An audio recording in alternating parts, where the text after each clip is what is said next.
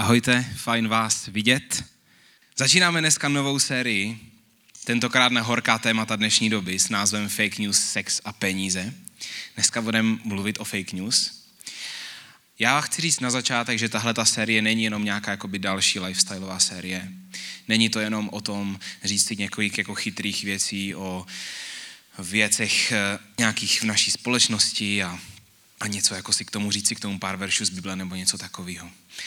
Tyhle ty témata jsou zvolený na schvál, velmi na schvál, velmi, velmi záměrně, protože tyhle ty tři témata hodně, hodně, hodně odkrývají to, jak přemýšlíme.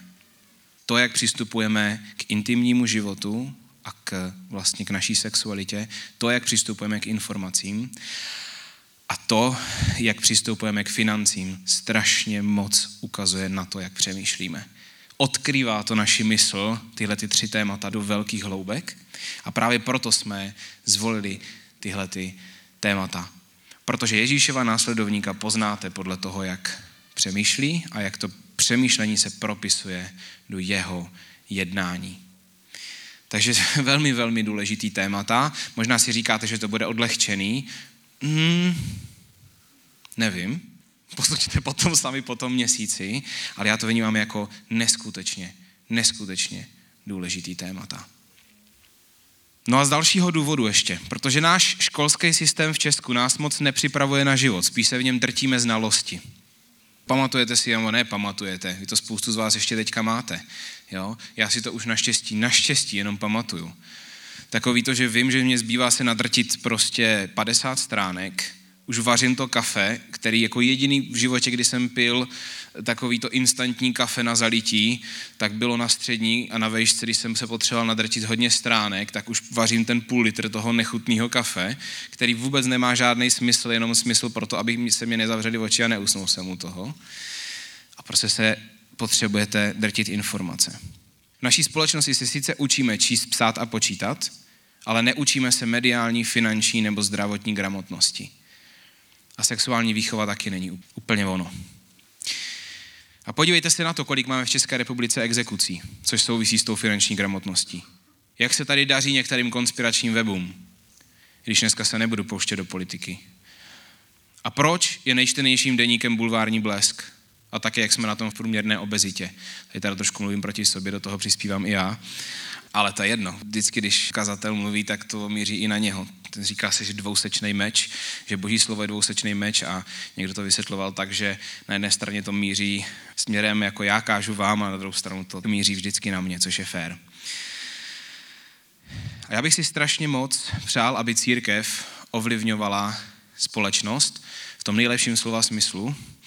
Každá církev je trošku jiná, má trošku jinou příchuť. A myslím si, že pokud stát nepřipravuje lidi na některé oblasti života, tak církev může alespoň trošku vstoupit do téhle mezery. My jsme pořád ještě startup, fungujeme teprve tři a půl roku, ale hrozně moc bych do budoucna si přál, abychom byli nejdřív v našem městě a potom i dál, abychom byli silou, která pomáhá jednak s mentálním zdravím, a rád bych, abychom pomáhali a vstupovali do té mezery mediální gramotnosti a finanční gramotnosti a možná i zdravotní informovanosti. Takže tuhle tu sérii berte jenom jako takovou malou ochutnávku, protože u nás to začíná. Protože věříme, že Pán Bůh má k těm letěm věcem co říct. Až Bible sice je 2000 let stará kniha, ale je neskutečný, jak nadčasové myšlenky nabízí. Bible je jako příručka proti fake news. to je prostě úžasný. Já jsem si vyfiltroval asi 20-30 veršů a pak jsem z nich musel vybrat 3-4, abych vás dneska nezahltil a abyste si z toho pamatovali co nejvíc když se budeme bavit o fake news, tak je fér začít tím, že si vlastně přiznáme a podíváme se do trošku dozadu historii a přiznáme si, že žijeme v době, kdy se přísun informací strašně zrychlil. Protože informace vždycky se šířily už od začátku lidstva, ale dneska se šíří mnohem, mnohem, mnohem rychleji. Před několika desítkami let, se něco stalo na druhé půlce světa, tak ty lidi o tom třeba, když to bylo dostatečně velký, tak o tom věděli za pár dnů, za pár týdnů. Dneska o tom všichni ví do pár minut, pokud eh, se to dostane ven, což se většinou dostane. A tím pádem zrychlil se přísun nejenom informací, ale zvýšil se přísun i dezinformací. Dezinformace je úmyslně lživá informace s cílem zmanipulovat lidi. Říkali byste si, proč to někdo dělá? No, protože někdo má nějaký zájmy. A protože lidi jsou schopni věřit ne v podstatě čemukoliv, ale úplně čemukoliv, když se na ně jde správným postupem. A dezinformace tady byly vždycky, ale dříve trvalo jenom prostě mnohem déle, než se dostali mezi lidi. A i Ježíš v prvním století bojoval s fake news. Těžko říct, jak třeba byly úmyslně šířené, ale ty z vás, kdo znáte trošku více křesťanské pozadí, víte, že v prvním století, když Ježíš přišel, tak tam byla taková vládnoucí náboženská vrstva farizeů a těm Ježíš úplně nevoněl, protože jim říkal, že jsou to zmije a nabílený hroby a tak dál a moc se s nima nemazal. A jim se to úplně moc nelíbilo. Takže jeho odsouzení celý bylo založený na, na lživých výpovědích. Ty lidi si vymýšleli při jednom židovském svátku ten dav byl podnicený farizej a, a vlastně se ptal, koho mám, mám vydat v Ježíšově příběhu a byl tam zločinec, vrah, Barabáš a vlastně ten dav skandoval, vydej nám Barabáše. Už i v Bibli tady o tomhle tom čteme. No a dneska, o 2000 let později, se naší době už neříká informační, ale říká se už postfaktická. To znamená, už nejde o to, že máme hodně informací, my už jsme zatím dneska. Nás už to štve těch moc informací. My jsme nejinformovanější společnost v dějinách, ale zároveň začínáme sklouzávat do toho, že už těch informací je tolik a tak si protiřečí, že my si dneska vybíráme, hm, co budeme číst, vybíráme, čemu budeme věřit a že máme z čeho. Začínáme se více rozhodovat podle emocí. Začínáme se více rozhodovat podle toho, jak se cítíme a někde se nám začíná do mysli vkrádat vlastně ta otázka, co je to pravda? Co to vlastně je pravda? Jak vlastně pravda vypadá? Jsme taky dost líní. Nemáme motivaci přemýšlet. A v té záplavě informací dost často zůstáváme na povrchu. Když si ráno zbudíte, kolik z vás, kolik z nás jako první věc sahá po mobilu? Scrollujem. To scrollování, jakože to ani nečtem, nezvládáme číst, jenom obrázky, proudí do hlavy. A jedním z velkých důvodů mého dnešního kázání je, že vám chci ukázat, že Pán Bůh a křesťanská víra nám ukazuje lepší cestu. Bůh z nás všech chce vychovávat zdravé a stabilní osobnosti, které jednak budou mít dostatečnou pokoru na to, aby dokázali hledat pravdu, ale zároveň dostatečnou opatrnost, aby nevěřili všemu. A je mi líto, pokud jste někde v rámci někteří z vás v rámci křesťanského světa nebo jiného světa narazili na uzavřenou kulturu, kde nebylo kritické myšlení úplně vítaný, tak vám chci říct, že v City House je kritické myšlení přesně to, k čemu vás chceme vést. Protože Pán Bůh je stejný. Já to dneska ještě budu říkat, že Bible nám nedává slepej návod na celý život, ale učí nás přemýšlet. Bůh nás učí přemýšlet. Pán Bůh nám dal mozek z nějakého důvodu, abychom ho používali. A ono to bolí občas. Ono je nutné, já o tom ještě dneska budu mluvit víc, ale ono to bere energii přemýšlet. Jenže zároveň jsme díky tomu mnohem stabilnější, když přemýšlíme a jsme zvyklí přemýšlet. Chceme vám ukázat křesťanský pohled na svět a podnítit vás k tomu, abyste nad ním svobodně přemýšleli. A u toho všeho je tady ještě Pán Bůh, který si nás všechny vede a šéfuje. A kterýho následujeme v první řadě. Ti z nás, kteří se proto rozhodli. Dneska si povíme o třech nezdravých tendencích, které souvisí s fake news. Protože když mluvíme o, o fake news, tak to není jenom o, o tom, co to je ta dezinformace, o tom, co to je ta umyslně manipulující zpráva, ale je to o tom, co je pod tím. Je to o tom, na jaký naše potřeby a půdy to útočí a je to o tom, jaký, jak, jaký způsob přemýšlení potřebujeme nejenom v boji tady s tímhletím, ale vůbec v životě, proto abychom byli zdraví osobnosti. A co nás o tom učí Pán Bůh? Takže budeme mluvit o třech nezdravých tendencích, o zkratkách a o tom, jaký odpovědi na ně má Bible a jaký na ně má Pán Bůh. Tři nezdravé tendence a boží odpovědi na ně. Ta první je snaha mít pravdu versus ochota hledat pravdu. Mít pravdu je dneska tak nějak, jestli to říct v modě, ale dneska spolu lidi moc nediskutují, spíš na sebe vykřikují. Křičí na sebe tu svoji pravdu. Jakmile relativizujeme pravdu, tak destabilizujeme úplně všechno. Jakmile řekneme, že pravda může být to nebo to, tak si podkopáváme základ, na kterým stojíme. Celá společnost. Každý má právo na svůj názor, Každý má právo na svůj názor. Na druhé straně pravda není relativní. Z podstaty věci prostě není. Existují odlišní názory. A pravdu musíme hledat. Snaha mít pravdu není nic jiného, než snaha o uspokojení našeho ega. Protože tak jsme stvořeni. Když máme pocit, že máme pravdu, tak je, tak je dokázaný, že se uvolňují do našeho mozku dopaminy. Nás to reálně nám to dělá radost. Oproti tomu ochota hledat pravdu je nemožná bez pokory. Tohle je souboj dvou světů, ego versus pokora. A já myslím, že je nám všem tak jako trošku jasný, na které straně stojí Pán Bůh. V lednu jsem kázal o tom, že naše víra nemá být slepá, ale naopak má být postavená na důkazech. Každý z nás má mít důkazy, proč věříme, proč následujeme Ježíše, pokud ho následujeme. A v momentě, kdy se člověk rozhoduje následovat Krista, tak se rozhoduje hledat pravdu více a více do plnosti až do smrti. Rozhodujeme se vydat se na cestu hledání pravdy. Ježíš říká, já jsem cesta, pravda i život. Zkuste si to dát dohromady. Pokud Ježíš říká, já jsem cesta a říká, já jsem pravda, tak kde najdete pravdu? Asi na cestě, že? Pokud Ježíš říká, já jsem jednak cesta a zároveň jsem pravda, pak pravdu i život najdeme na cestě. Po kouskách, v pohybu. Pravda není statická, ale nacházíme ji s tím, jak následujeme Ježíše. Protože Ježíš dělá to, že nás učí zůstat učenlivými. Učí nás zkoumat věci.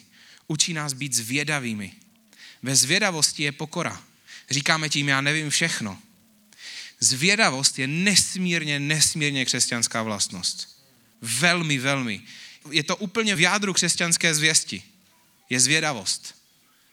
Protože strašně moc souvisí s pokorou. Učí nás nezůstat na jednom místě. A důležitost toho potvrzují i osobnosti mimo křesťanský svět. Třeba bývalý top šachista a dneska opoziční politik v Rusku Gary Kasparov říká, cílem moderní propagandy není pouze dezinformovat nebo přesvědčovat o nějaké agendě. Jejím cílem je vyčerpat naše kritické myšlení a zničit pravdu. Už se nám nechce přemýšlet. Už se nám jako společnosti nechce přemýšlet. Radši se přikloníme k nějakému názoru, který je v souladu s našimi momentálníma emocema a budeme se za to být. A budeme se dohadovat. to je tak nekřesťanský. To je tak úplně mimo Ježíšovo učení. Pravdu najdeme na cestě, v pohybu. A to je potřeba zvědavost a pokora. Bible nám nedává slepej návod na všechno v životě, ale učí nás, abychom sami přemýšleli. Pán Bůh jako by říkal, dal jsem ti mozek, tak ho prosím používej. První tesalonickým 5.21, miluju tenhle ten verš. Všechno zkoumejte, dobrého se držte. Co ta první půlka? Jak všechno zkoumejte? Není to nebezpečný? Neměli bychom se držet v naší křesťanské bublině a radši, aby se nám nezakymácela víra, tak na něčím jiným nepřemýšlet. Není nebezpečný všechno zkoumat. Není. Ve skutečnosti je mnohem nebezpečnější neskoumat. Protože autoři fake news velmi spolíhají na to, že si nebudeme nic ověřovat a že se nebudeme ptát otázky. Před dvěma měsíci informoval magazín Newsweek o tom, že jedna žena si ve videu na TikToku dala psí čip pod triko. Bylo to vtipný video udělaný jako joke, ona to tam dokonce k tomu videu napsala. A druhá žena čtečkou na čip zkoušela, jestli to půjde načíst. A ta žena jí říká, ze strany říká, tady mám svoji nevakcinovanou ruku. Čtečka na čip nic nenačetla. Strčila si ten čip na psi takhle pod triko. Tady mám svoji vakcinovanou ruku. To není možný. To načítá. To načítá nějaký čip? Ona tam napsala k tomu, že to je joke. To video mělo milion lajků, stalo se virálním a velká část komentářů pod tím videem byla vidíte, to je ten důvod, proč se nikdy nenechám očkovat. Ta žena pak se za to samozřejmě omlouvala. Říkala, promiňte, já jsem si myslela, že jako, že když tam napíšu, že to je joke, tak to budou brát lidi, že to je joke. Ne. Protože to nikdo nečte. Protože to nikdo nečte. Jsem nedávno zabloudil, a to moc nedělám, protože se vždycky naštvu, ale zabloudil jsem do nějaký konspirátorské skupiny na Facebooku. První příspěvek, který tam vidím. Americký senát už se teďka dostalo na šikovou plochu. Americký senát odsoudil prostě covid s tím, že to je výmysl. 15-minutový video v angličtině. Říkám si, zvědavý, kolik z těch lidí tady umí anglicky a hlavně jsem taky zvědavý, kolik lidí fakt vidělo těch 15 minut. Lajku pod tím, jak nadělaných. Tak jsem si říkal, chci tomu dávat 15 minut času. A pak jsem si říkal, dám. Tak jsem sledoval to celé video. Samozřejmě bylo úplně o něčem jiným. Bylo o roli Číny v tom všem a tak dále, a tak dále, to je jedno. Jo? No a to je přesně ono. My prostě už neskoumáme obsah. My už rovnou jdeme tou cestou, která potvrzuje náš názor, který je často ještě založený na emocích, který zrovna prožíváme. Co říká Bůh? Všechno zkoumejte. Nás má zajímat pravda. Nás mají zajímat zdroje. Nás má zajímat, co má dobrou pověst. A to něco stojí. Všechno zkoumejte. Bůh ví, že jakmile přestaneme zkoumat, tak se ztratíme. Jakmile přestaneme hledat pravdu s Ježíšem na cestě, tak jsme se ztratili. Tuhle větu jste možná neslyšeli, já vám ji dneska řeknu. Pokud jsi přestal zkoumat, tak si přestal následovat. Pokud si přestal zkoumat svět okolo sebe, tak si přestal následovat Ježíše. Vnímám to radikálně? Není to radikální. Není to radikální. A pokud jste potkali lidi, kteří si říkali křesťani a byli tak strašně přesvědčeni o své pravdě, že se za ní dohadovali, uráželi druhý lidi, jak je mi to líto, ale o tom Ježíšovo učení není. Seděl jsem tady při chvalách, hrozně jsme utahaní. Řekl vám to na rovinu. Já, Čen, Kuba a další dobrovolníci ze City Houseu, protože jsme předali náš meeting point, stěhujeme se do nových prostor. Ondro, tebe do toho taky zahrnu s, to, s tou únavou. Všichni, kdo jsme v tom ponoření, tak jsme hrozně utahaní. Chystáme Global Leadership Summit, který tady proběhne v pátek a v sobotu. Skvělá akce o leadershipu. Přihlaste se, ještě tady je 60 míst volných hrozně utahaný. Já jsem tady seděl a říkal jsem si, tak co teďka při těch chvalách, jako prostě do toho půjdu tak, jak můžu. A pak víte, co dělám většinou při kázáních? Já si projíždím ty body a vždycky si říkám, kamaráde, kde ty v tom seš, v těch bodech. Znova, já si to říkám už před, při přípravě, ale někdy těsně před kázáním. Protože když máte dar srozumitelně vysvětlovat biblické principy, což mi občas lidi říkají, že mám, tak je někdy trošku můžete mít blind spot v tom, jako kde jste v tom vy, protože máte pocit, že tomu rozumíte, ale rozumět něčemu a dělat to jsou dvě úplně odlišné věci. Takže jsem si projížděl ty body a zastavil jsem se hned u toho prvního. Snaha mít pravdu, ochota hledat pravdu. A zastavil jsem se u téhleté věty, co jsem před chvilkou řekl. Pokud si přestal zkoumat, tak si přestal následovat. A v té své únavě jsem teďka při chvalách zapl zkoumání. A položil jsem si otázku, jak můžu právě teď následovat Ježíše. Fúha. Najednou jsem chválil jak úplně jinak. Naše mysl je jako sval. Naše mysl musíme procvičovat. Naše mysl musí být na cestě za Ježíšem. Jak můžu následovat Ježíše právě teď, když jsem unavený? Když jsem se právě pohádal s manželkou, když jsem zrovna selhal, jak můžu Ježíše následovat právě teď? Pokud si přestal zkoumat, pak si přestal následovat. A víte, co ještě může znamenat všechno zkoumejte? Třeba i to, že je občas dobrý propíchnout naši sociální bublinu. Sociální bublina je termín sociologický, který vlastně mluví o tom, že my se přirozeně obklopujeme lidma, eh, kteří mají podobný názor jako my. Přirozeně, tak se to prostě ve společnosti děje. A je hrozně dobrý občas to propíchnout, vystoupit z toho a jít někam úplně jinam. A naslouchat lidem, protože více zjistíte o tom, proč přemýšlí tak, jak přemýšlí. A to je cený, pokud jako církev chceme lidem pomáhat. A pokud se nesnažíme mít pravdu a snažíme se hledat pravdu, je dobrý rozumět lidem s opačným názorem.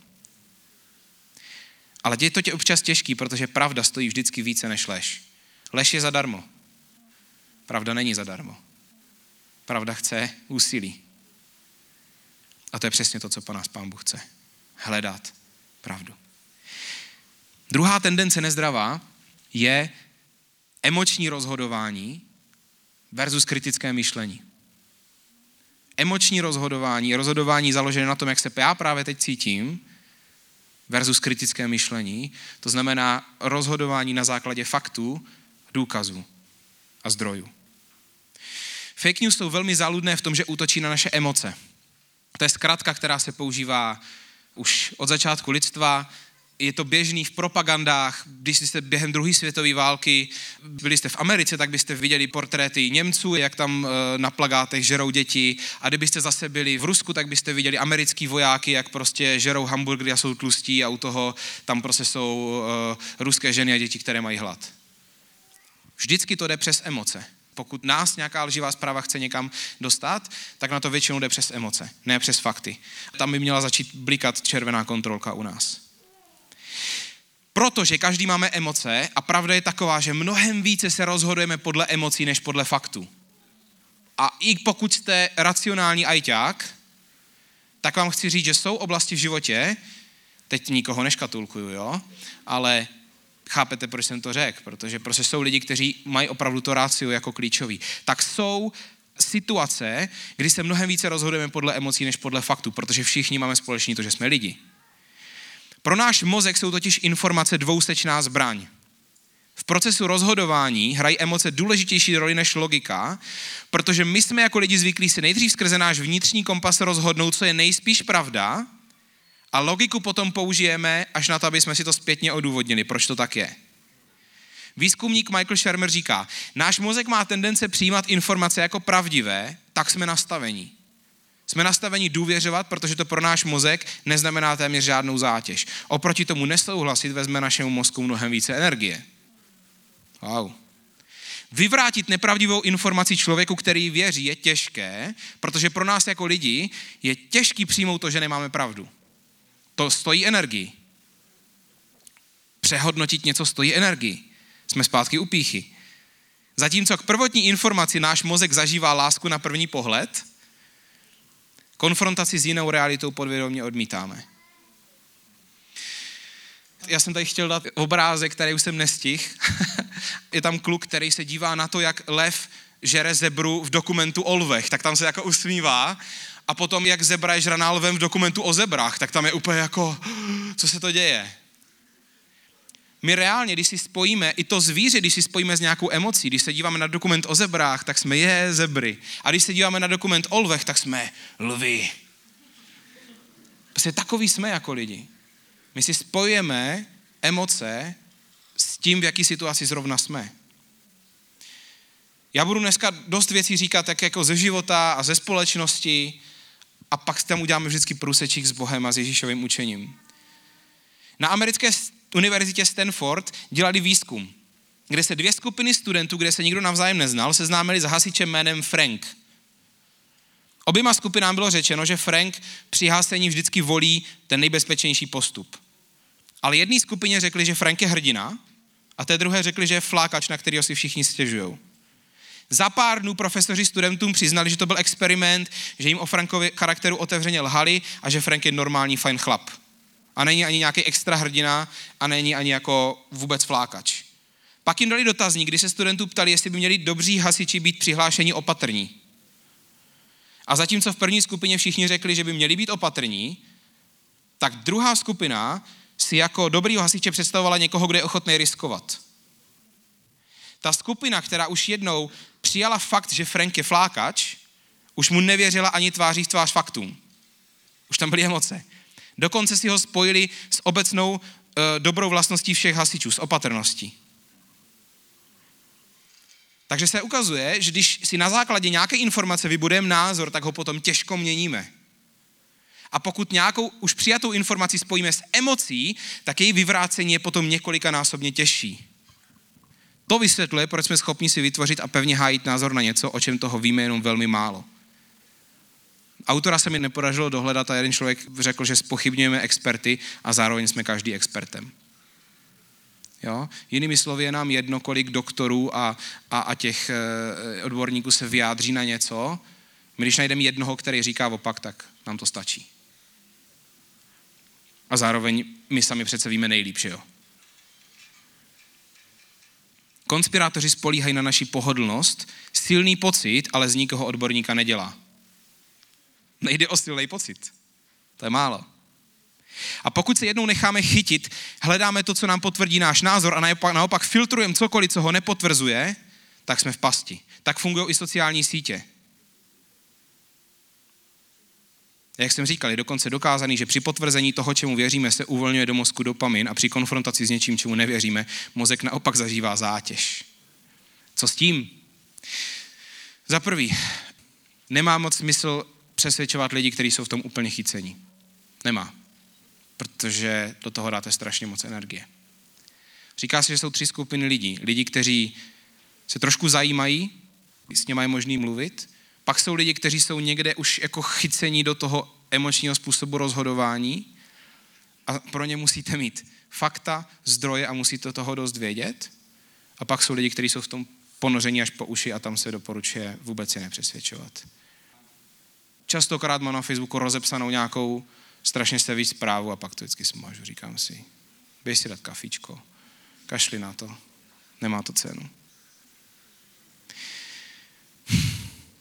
Takže co s tím? Pořád to stejný. Hledat pravdu, věnovat naše myšlenky dobrým věcem, následovat Ježíše na cestě. Nádherný dva verše z Bible, z listu do Filip. Konečně, bratři, přemýšlejte o všem, co je pravdivé, čestné, spravedlivé, čisté, cokoliv je hodné lásky, co má dobrou pověst, co se považuje za ctnost a co sklízí pochvalu. Čemu jste se u mě naučili, co jste přijali a uslyšeli i spatřili, to čiňte a Bůh pokoje bude s vámi. To souvisí s reálně s pokojem. To, čemu věnujeme naši mysl. Přemýšlejte o tom, co je pravdivé, co je prokazatelně pravdivé. Ale nejenom taky o tom, nejenom to, ale taky o tom, co je čestné, co je spravedlivé, čisté, co je hodné lásky. A pozor, co má dobrou pověst dobrou pověst, co se považuje za ctnost a co sklízí pochvalu. I proto je občas dobrý propíchnout tu svoji sociální bublinu. Takže možná, že máme okolo sebe lidi, kteří, kteří nás drží jenom v jednom způsobu přemýšlení. A to neznamená, že si necháme rozhodit víru a všechno. To neznamená. A znamená to, že budeme ochotní naslouchat. Potom se držet toho, co je čestné, spravedlivé, čisté, pravdivé, hodné lásky, dobrou pověst a co se považuje za cnost a sklízí pochvalu. Víte, vlny extrému přicházejí a odcházejí a čas prověřuje. A proto je dobrý se držet lidí, kteří rozumí tomu, co dělají. A duchovně je dobrý se držet lidí, kteří za sebou mají nějakou práci a za který mají vidět nějaký odkaz a ovoce jejich charakteru. A o tom přesně tahle ta pasáž mluví. Víte, proč nemám rád konspirační teorie? Protože jsou přesně proti těm letem veršům a proti Ježíšovu učení jsou založené na otaznících a ne na odpovědích. Jsou založené na tom, že si hrají s lidskou nejistotou a strachem. Proto se jim říká konspirace, protože není dostatek pravdivých a neprůstřelných důkazů je potvrdit, ale kde nejsou důkazy, tam to doplní emoce. A touha znát tu pravdu. Dávají nám pocit výjimečnosti a nabízejí jednoduchý vysvětlení reality, akorát, že svět je docela složitý. Přemýšlet bolí ale je to cesta, po který jde Ježíš. Dobrý typy pro filtraci informací na internetu. Za prvý kvalitní zpráva nás nechává, aby jsme si názor udělali sami a nepodsouvá nám ho. Nepodsouvá nám nic a dává nám informace a zdroje. Koukejte se na zdroje pod článkem občas. Za druhý autor je podepsaný, text je věcný a srozumitelný, zdroje jsou dohledatelné a ověřitelné. Za třetí kvalitní zpráva obsahuje věcné argumenty a neapeluje primárně na naše emoce. Proč to říkám? Protože to, čím se sítíme, to z nás potom bude dělat lidi, kterými budeme. A protože tohle strašně souvisí se strachem a spokojem. To, čím se krmíme, bude mít velký vliv na stav našeho srdce a našeho nitra. Mají nás zajímat argumenty, fakty, názor lidí, kteří dané problematice rozumí a naše emoce mají být někde úplně na konci téhleté řady. Chceme více legitimizovat naše emoce nebo hledat pravdu? Musíme si vybrat. Emoce byly ten druhý bod a teďka ještě třetí bod, který bude o specifické emoci, který si zaslouží samostatný bod a to je strach. Třetí bod je vyvolávání strachu versus způsobení pokoje. Spoustu lidí věří nepravdám prostě jenom proto, že mají strach. A když na svět přijde krize a problémy, tak je to živná půda pro konspirátory, populisty a manipulátory, protože když v lidech bublá hněv a frustrace, je cítit strach a nejistota. A když se na to někdo nasaje, takže ho vždycky lidi budou následovat, někteří. Je přirozený tyhle ty věci občas cítit, ale v momentě, kdy se jima začneme řídit, tak míříme do slepé uličky, protože přestáváme hledat pravdu. A místo toho se snažíme najít verzi světa, která bude pasovat k našemu hněvu, pasovat k našemu strachu a pasovat k naší nejistotě. A řeknu vám tajemství. Strach nás nikdy nepovede k pravdě, strach nás povede k většímu strachu. Hněv nás nepovede k pokoji, hněv nás povede k většímu hněvu. A nejistota nás nepovede k jistotě, ale k větší nejistotě. A co ještě horší, strach je nakažlivý. Naštěstí pro nás pokoj je taky nakažlivý. Pokoj v nás působí pokoj v druhých. A chci říct, že nic motivovaného strachem nemůže pocházet od Boha. Nemůže pocházet od Boha. V první Janově ve 4. kapitole 19. 20. verše píše, že láska nezná strach, dokonalá láska strach zahání. Vždyť strach působí muka a kdo se bojí, nedošel dokonalosti v lásce. My milujeme, protože Bůh napřed miloval nás. Ale já jsem nikdy neslyšel tenhle ten verš vysvětlený dobře. Možná jste chápali tyhle ty verše tak, jako že když hodně milujete, tak nemáte strach, o tom to není. Je to naopak. Strach ztrácíme tehdy, když víme, jak dokonale jsme milováni. My milujeme, protože Bůh napřed miloval nás. Když víme, jakou dokonalou láskou miluje Pán Bůh, tehdy přestáváme mít strach. Protože víme, že je někdo nad náma. Protože víme, že je někdo nad tím vším. Že je někdo nad těma všema lžema. Nad vším klamáním. Protože víme, že my můžeme být v bezpečí. Nedůvěra v Boha působí strach. Když žijete ve strachu, ono to potom začne mít vliv i na vaše tělo. Několik lidí mám okolo sebe. Jedna holka měla zablokovaný krk dlouhou dobu. A pak další lidi, kteří prostě zažívají panické ataky a tak dál. Mysl strašně ovlivňuje i naše tělo. Pokud člověk žije ve strachu, tak je super se modlit za to, aby ta, ta věc se uzdravila, aby se uzdravil krk a tak dál. Ale velmi pravděpodobně to má kořen někde jinde. Když ten člověk žije ve strachu, tak kořen je důvěra. Protože nemocná mysl bude dřív nebo později znamenat nemocné tělo. Vědomí boží lásky působí pokoj. A pokoj je naším dědictvím jako Ježíšových následovníků. Odkazuji vám pokoj, svůj pokoj vám dávám a dávám jiný pokoj, než jak dává svět. Nermuďte se v srdcích a nemějte strach. Jan 14, 27. Ježíš a Bůh říká tolikrát v Biblii, ne, neboj se, neboj se, neměj strach, neboj se, neměj strach, neboj se. A co se stane v pseudokřesťanském světě, když přijde nějaká krize na svět? Z děr začnou vylízat různí prostě lidi a začnou říkat, už je to tady, konec se blíží, všichni půjdete do pekla, zachraňte se, čiňte pokání, věřte evangeliu. Ty poslední dvě věty by byly fajn, by před nima nebylo to předtím.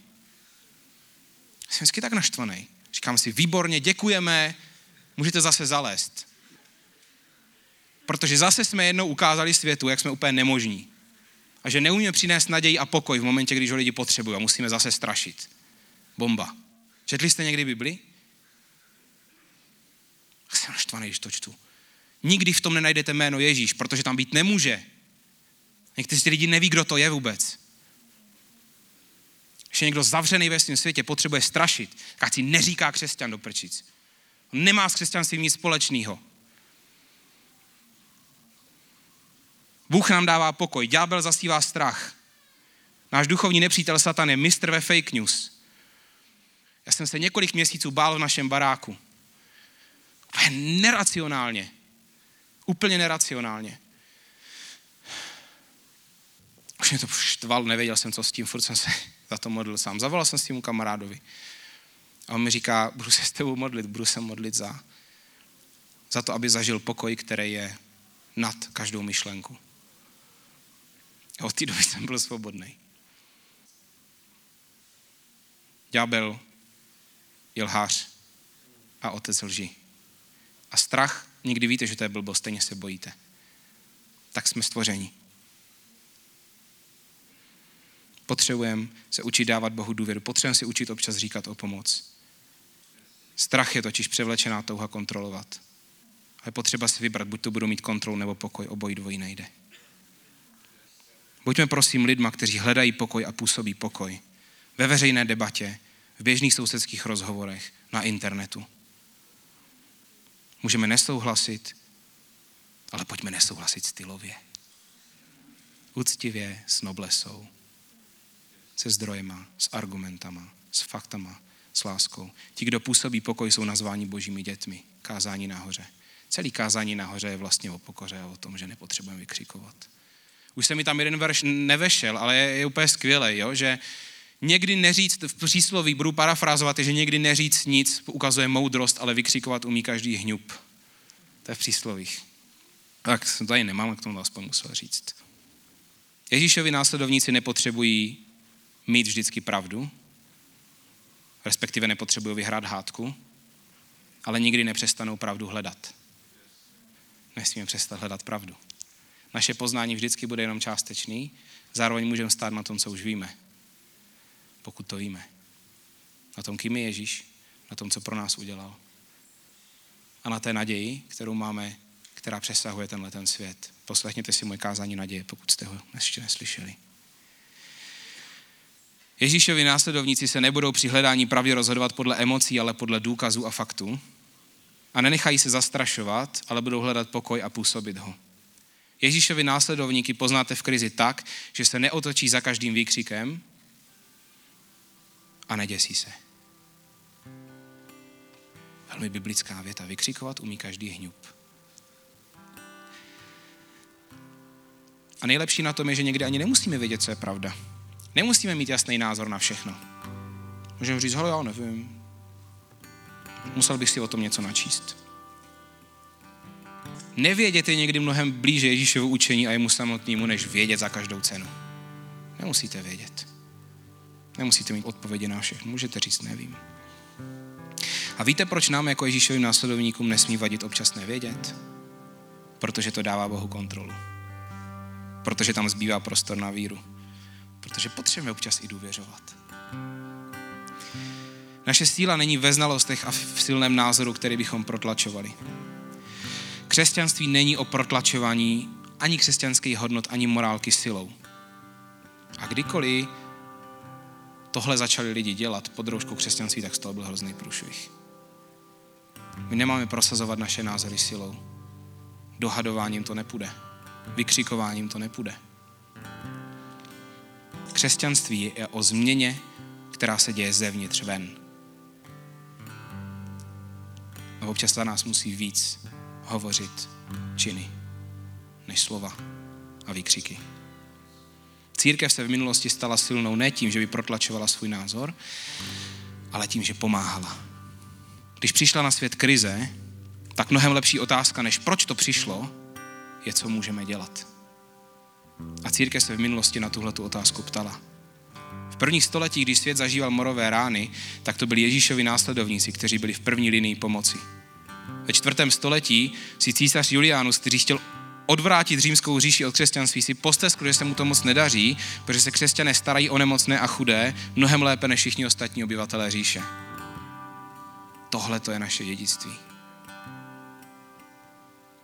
Když přijde krize, Ježíšovi následovníci se nenechají vláčet emocemi, nevykřikují, neprotlačují svoji pravdu. Nemávají transparentama na ulici, že peklo je blízko. Ale hledají pravdu na cestě a hlavně jsou ticho a pomáhají. Rozdělená společnost potřebuje sjednocenou církev. Víte, co je nádherný? Že nemusíme mít ani na všechno stejný názor. Můžeme se respektovat. Církev, která se neotočí za každým výkřikem, ale která zná svoje poslání. Ať tohle to je naše DNA, ať tohle to je DNA City Houseu. Ať nás lidé můžou nacházet jako místo bezpečí, stability a pravdy v době, kde to nenajdou moc nikde jinde.